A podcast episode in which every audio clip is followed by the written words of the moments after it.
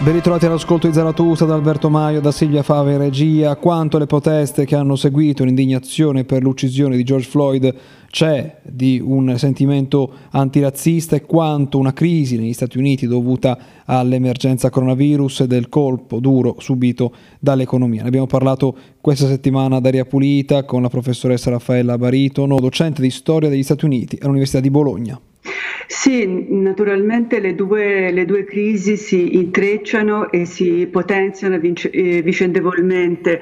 Eh, il razzismo è un elemento strutturale della democrazia americana e la storia americana ha visto eh, ricorrentemente il, l'esplodere di tensioni, di tensioni razziali come spesso succede anche per incidenti come quello di Floyd, eh, il caso più, più, evidente fu quello del 92 a Los Angeles. E, il razzismo appunto come dato strutturale della democrazia americana si intreccia a una profonda disuguaglianza sociale che naturalmente il, la crisi del, del Covid ha messo eh, in evidenza. In realtà anche in questo caso dovremmo parlare di tendenze di lungo periodo, eh, è ormai dagli anni Ottanta che lo sviluppo economico americano si basa su una forbice eh, fra eh, l'1% più ricco e gli strati più poveri della, della, popolazione. Questo divario si è ulteriormente amplificato soprattutto con la crisi del 2007 e del 2008 e il Covid, tra l'altro, mette in evidenza un altro elemento che differenzia la società americana da quella europea, almeno la, la più avanzata, vale a dire il um, grado debole di tutele sociali e un welfare che presenta eh, molte contraddizioni e che riguarda non soltanto il tema dei sussidi alle famiglie povere, ma riguarda soprattutto il tema della sanità. Eh, questione che non è stata eh, risolta in maniera soddisfacente, almeno secondo gli standard europei, neppure dalla eh, riforma di Obama eh, che però è stata ulteriormente indebolita dalle decisioni dell'amministrazione Trump. E questo è quindi il contesto intorno al quale eh, si svolge questa protesta, dall'altra parte c'è il ruolo della eh, polizia, perché nel dibattito negli Stati Uniti c'è eh, i fondi che vengono destinati alle forze dell'ordine, la richiesta è quella di spostarli ad altre esigenze del territorio, fino ad arrivare appunto alla richiesta di smantellare questo dipartimento di polizia. È questo il dibattito che si è sviluppato a partire dalle proteste o c'è sempre stato? Dunque, anche in questo caso la storia conta, nel senso che eh, dagli anni Ottanta, eh, soprattutto gli stati eh, dove più forte è la, mh, la presenza del movimento conservatore del Partito Repubblicano, quindi dagli anni Ottanta sono state approvate leggi eh, cosiddette law and order per, che hanno prodotto una progressiva eh, militarizzazione della, della, polizia e anche un aumento dei fondi federali eh, a favore delle forze, de, delle forze eh, di controllo. E quindi questo è un, un elemento che si situa all'interno di una decisione politica, cioè quella di risolvere eh, dentro un, dire, un contesto di tipo securitario eh, questioni che spesso hanno a che vedere con il disagio sociale, con, con una criminalità fortemente eh, legata alle disuguaglianze economiche e sociali e che eh, presenta elementi particolarmente significativi quando queste disuguaglianze si legano a discriminazione di carattere etnico e, e razziale. Quindi il, le, le questioni che si stanno ponendo oggi, vale a dire quella apparentemente di una smobilitazione, in realtà è un dibattito che dovrebbe portare a ripensare il tema della sicurezza, soprattutto nei contesti eh, urbani, metropolitani, e un concetto di sicurezza più legato a questioni di carattere sociale piuttosto che a un controllo militare del territorio. Facciamo una breve pausa e poi torniamo. A Zalatosta in intervista la professoressa Raffaella Baritono, docente di storia degli Stati Uniti all'Università di Bologna, si parla del movimento antirazzista negli Stati Uniti, delle proteste, degli scontri con la polizia e della politica verso le elezioni di novembre 2020. Dice Trump nel suo tweet, il manifestante di Buffalo spinto dalla polizia potrebbe essere un provocatore di Antifa.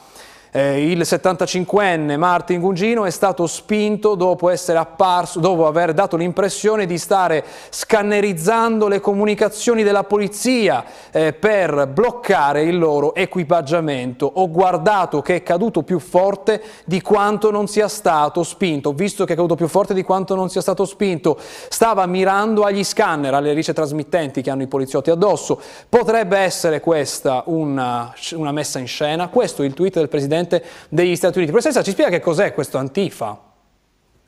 Sì, è una, una definizione che in realtà eh, eh, comprende diversi, diversi, gruppi, diversi gruppi del radicalismo americano, gruppi anti, antifascisti che si sono eh, così eh, sviluppati soprattutto dopo le elezioni di Trump e lo sdoganamento dei gruppi del segregazionismo americano, del Ku Klux Klan fatto proprio ad opera, ad opera di Trump. In realtà è un po' più uno slogan più che la definizione di un gruppo ben preciso e, e, e, che Trump usa in maniera piuttosto provocatoria. Ecco, il fatto che faccia questo tweet complottista, insomma questo signore 75enne spinto per terra in realtà un provocatore eh, di Antifa, quanto connota politicamente la scelta che Trump ha deciso di prendere in queste manifestazioni? Sembra il Presidente attaccato da questo gruppo eh, anonimo ma con soltanto questo nome Antifa contro di lui e lui contro tutti. È un po' questa eh, l'immagine che stiamo vedendo in queste giornate? Dunque, eh, Trump si, si, sta dimostrando ancora una volta, lo aveva già fatto in, in occasione dell'inaugurazione della, della, sua presidenza, come un presidente che divide, invece che un presidente come è successo sempre nella storia americana, un presidente che si considera rappresentante della nazione tutta e quindi non soltanto della parte politica che lo ha votato. Eh, Trump continua eh, a eh, guardare e a rivolgersi alla sua base elettorale, a radicalizzare la sua base elettorale e quindi usa tutte le strategie linguistiche e discorsive che vanno a colpire eh, la sensibilità del, della, della, parte più conservatrice e quindi eh, un linguaggio che allude alla cospirazione, un linguaggio che allude a presunti eh, e segreti eh, organizzazioni e gruppi, è un linguaggio che sicuramente vuole avere questo, questo obiettivo. È un presidente che sta ovviamente lottando per la sua uh, rielezione e tenta di politicizzare qualche cosa che invece dovrebbe essere affrontato con eh, non tanto con le armi della politica partitica e quindi con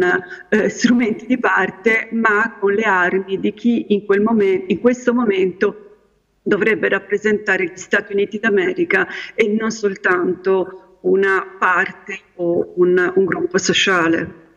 Dall'altra parte eh, chi c'è? Abbiamo visto le dichiarazioni eh, di Biden alla, al funerale eh, di Floyd nei giorni scorsi, questa eh, settimana, eh, appunto ecco qui questo è il titolo su quanto l'ultimo saluto di Houston a George Floyd, Biden è l'ora della giustizia eh, razziale. è questo che vedremo, la, la, la sfida che vedremo a novembre?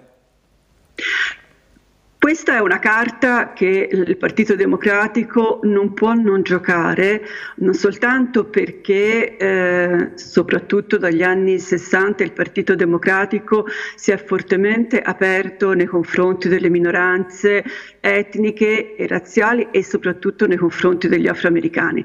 Il, il voto afroamericano è uno dei pilastri del, del voto democratico e naturalmente eh, la sfida per il Partito Democratico è quella di mobilitare una base eh, afroamericana che spesso, come è successo nel 2016, per motivi eh, soggettivi, cioè il fatto che soprattutto i giovani più radicalizzati ritengono inutile andare a votare. E per motivi oggettivi, cioè il fatto che eh, le leggi elettorali che sono leggi statali spesso in molti stati e soprattutto negli stati dove eh, c'è stata un'egemonia del partito repubblicano conservatore sono state approvate leggi che di fatto eh, impediscono il voto proprio ai ceti più svantaggiati e alle minoranze etniche e razziali in modo particolare. E quindi il Partito Democratico non può non giocare questa, questa carta contro Trump, assieme però a quella della giustizia economica, della giustizia sociale. Anche per questa settimana abbiamo finito. Tutti gli aggiornamenti sull'emergenza coronavirus in Emilia-Romagna potete ascoltare da lunedì al venerdì alle 12.40 su 7 Gold, canale 13 del Digitale Terrestre, oppure in streaming sulla pagina di 7 Gold Emilia-Romagna. Io sono su Twitter, basta cercare chiocciola Alberto Maio. Ci sentiamo sabato prossimo.